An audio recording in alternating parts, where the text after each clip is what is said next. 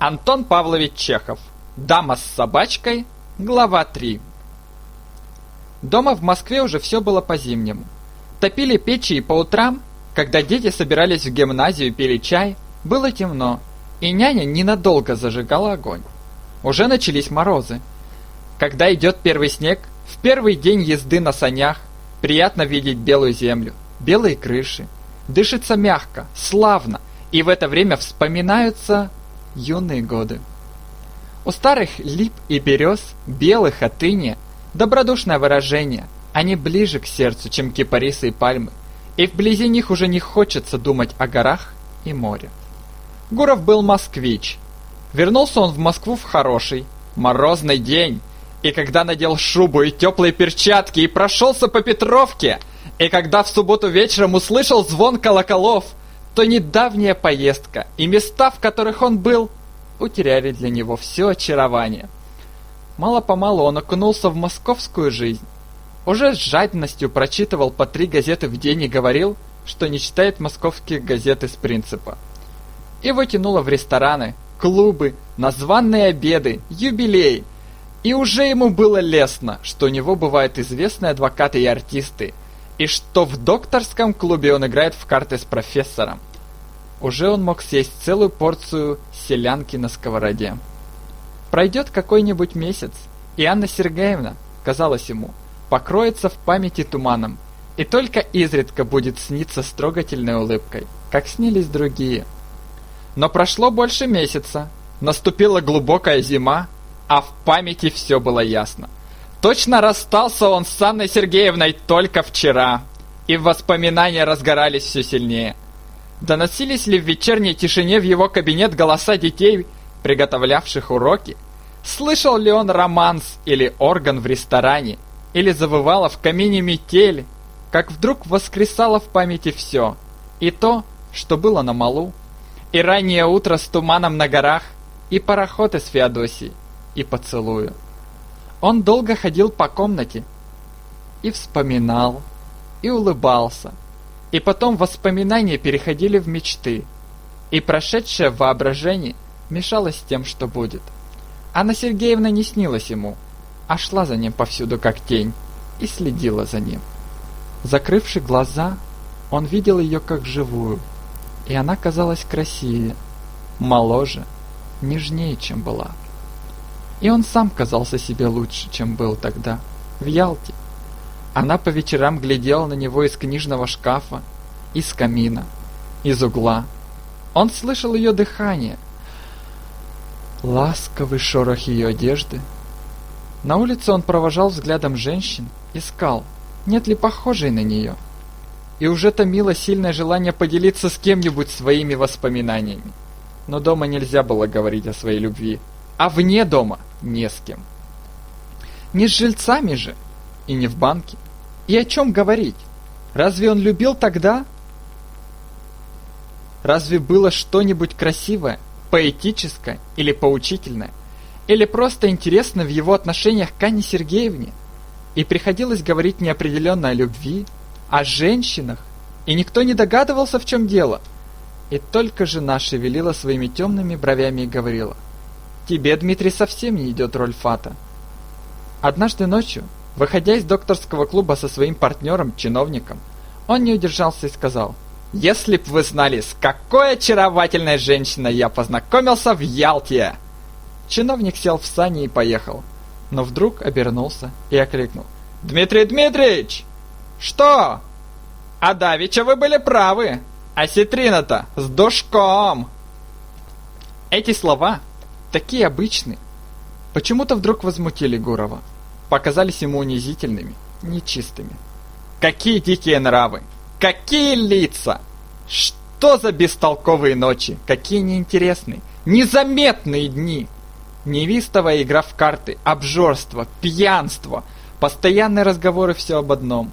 Ненужные дела и разговоры все об одном охватывают на свою долю лучшую часть времени, лучшие силы, и в конце концов остается какая-то куцая, бескрылая жизнь, какая-то чепуха. И уйти и бежать нельзя. Точно сидишь в сумасшедшем доме или в арестантских ротах.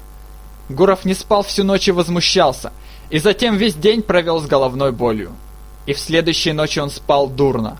Все сидел в постели и думал, или ходил из угла в угол. Дети ему надоели, банк надоел. Не хотелось никуда идти, ни о чем говорить. В декабре на праздниках он собрался в дорогу и сказал жене, что уезжает в Петербург хлопотать за одного молодого человека. И уехал в С. Зачем? Он и сам не знал хорошо. Ему хотелось повидаться с Анной Сергеевной и поговорить, устроить свидание, если можно. Приехал он в С утром и занял в гостинице лучший номер, где весь пол был обтянут серым солдатским сукном и была на столе чернильница, серая от пыли, со всадником на лошади, у которого была поднята рука со шляпой, а голова отбита. Швейцар дал ему нужные сведения. Фон Дедерец живет на Старой Гончарской улице, в собственном доме. Это недалеко от гостиницы. Живет хорошо, богато, имеет своих лошадей, его знают в... его все знают в городе. Швейцар выговаривал так. Дрыдырец. Гуров не спеша пошел на Старогончарскую, отыскал дом. Как раз напротив дома тянулся забор, серый, длинный, с гвоздями. От такого забора убежишь, думал Гуров, поглядывая то на окна, то на забор. Он соображал. Сегодня день неприсутственный, и муж, вероятно, дома. Да и все равно, было бы бестактно войти в дом и смутить. Если же послать записку, то она, пожалуй, попадет в руки мужу.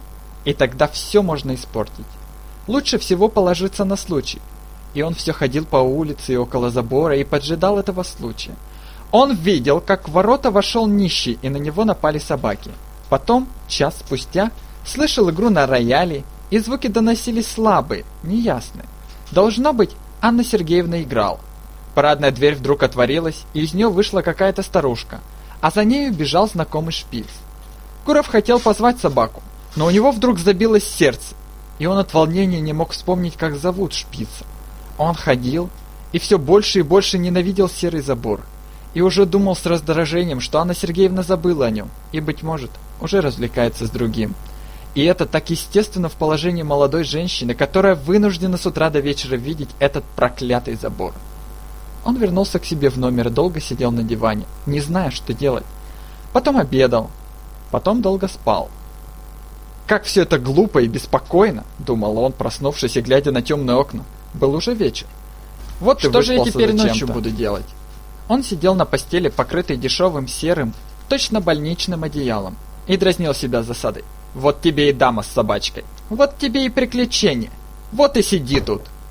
Еще утром на вокзале ему бросилась в глаза афиша с очень крупными буквами. Шла в первый раз гейша. Он вспомнил об этом и поехал в театр. Очень возможно, что она бывает на первых представлениях, думал он. Театр был полон. И тут, как вообще во всех губернских театрах, был туман повыше люстры, шумно беспокоилась галерка. В первом ряду перед началом представления стояли местные франты, заложив руки назад. И тут, в губернаторской ложе, на первом месте сидела губернаторская дочь в Боа, а сам губернатор скромно прятался за портьерой, и видны были только его руки. Качался занавес, Оркестр долго настраивался. Все время, пока публика входила и занимала места, Гуров жадно искал глазами. Вошла и Анна Сергеевна. Она села в третьем ряду, и когда Гуров взглянул на нее, то сердце у него сжалось, и он понял ясно, что для него теперь на всем свете нет ближе, дороже и важнее человека. Она, затерявшаяся в вульгарную ларнетку в руках, наполняла теперь всю его жизнь, была его горем, радостью, единственным счастьем, которого он теперь желал для себя. И под звуки плохого оркестра, дрянных обывательских скрипок он думал о том, как она хороша, думал и мечтал. Вместе с Анной Сергеевной вошел и сел рядом молодой человек с небольшими бакинами. Очень высокий, сутулый. Он при каждом шаге покачивал головой, постоянно кланялся. И, казалось, вероятно, это был муж, которого она тогда в Ялте в порыве горького чувства обозвала лакея. И в самом деле, в его длинной фигуре, в бакинах, в небольшой лысине было что-то лакейски скромное. Улыбался он сладко, и в петлице у него блестел какой-то ученый значок. Точно лакейский номер. В первом антракте муж ушел курить. Она осталась в кресле. Гуров, сидевший также в портере, подошел к ней и сказал дрожащим голосом, улыбаясь насильно. «Здравствуйте!» Она взглянула на него и побледнела. Потом еще раз взглянула с ужасом, не веря глазам, и крепко сжала в руках вместе веер и ларнетку, очевидно борясь с собой, чтобы не упасть в обморок. Оба молчали. Она сидела. Он стоял, испуганный ее смущением, не решаясь сесть рядом. Стало вдруг страшно. Запели настраиваемый скрип, что из всех ложь смотрят. Но вот она встала и быстро пошла к выходу. Он за ней. И оба шли бестолково, по коридорам, по лестницам, то поднимаясь, то спускаясь. И мелькали у них перед глазами какие-то люди в судейских, учительских и удельных мундирах, и все со значками. Мелькали дамы, шубы на вешалках, дул сквозной ветер, обдавая запахом табачных окурков. И Гуров, у которого сильно билось сердце, думал, «О Господи, и к чему эти люди? Этот оркестр!»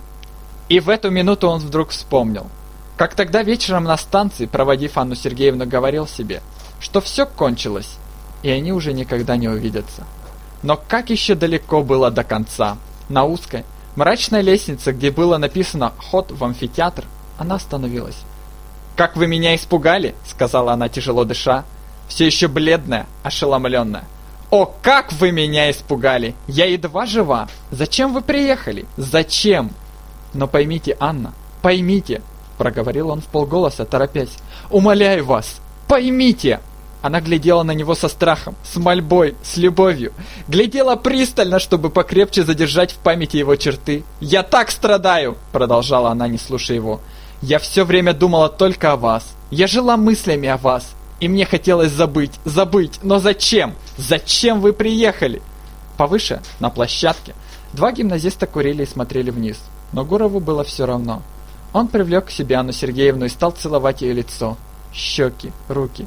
«Что вы делаете? Что вы делаете?» — говорила она в ужасе, отстраняя его от себя. «Мы с вами обезумели. Уезжайте сегодня же. Уезжайте сейчас!» Заклинаю вас святым, умоляю, сюда идут!»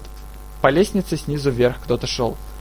«Вы должны уехать», — продолжала Анна Сергеевна шепотом. «Слышите, Дмитрий Дмитриевич, я приеду к вам в Москву. Я никогда не была счастлива. Я теперь несчастна. И никогда, никогда не буду счастлива. Никогда! Не заставляйте же меня страдать еще больше. Клянусь, я приеду в Москву. А теперь расстанемся. Мой милый, добрый, дорогой мой, расстанемся!» Она пожала ему руку и стала быстро спускаться вниз, все оглядываясь на него. И по глазам ее было видно, что она в самом деле не была счастлива. Гуров постоял немного, прислушался. Потом, когда все утихло, отыскал свою вешалку и ушел из театра. На этом закончилась четвертая глава книги Антона Павловича Чехова «Дама с собачкой». Я желаю вам успехов в изучении русского языка. До новых встреч!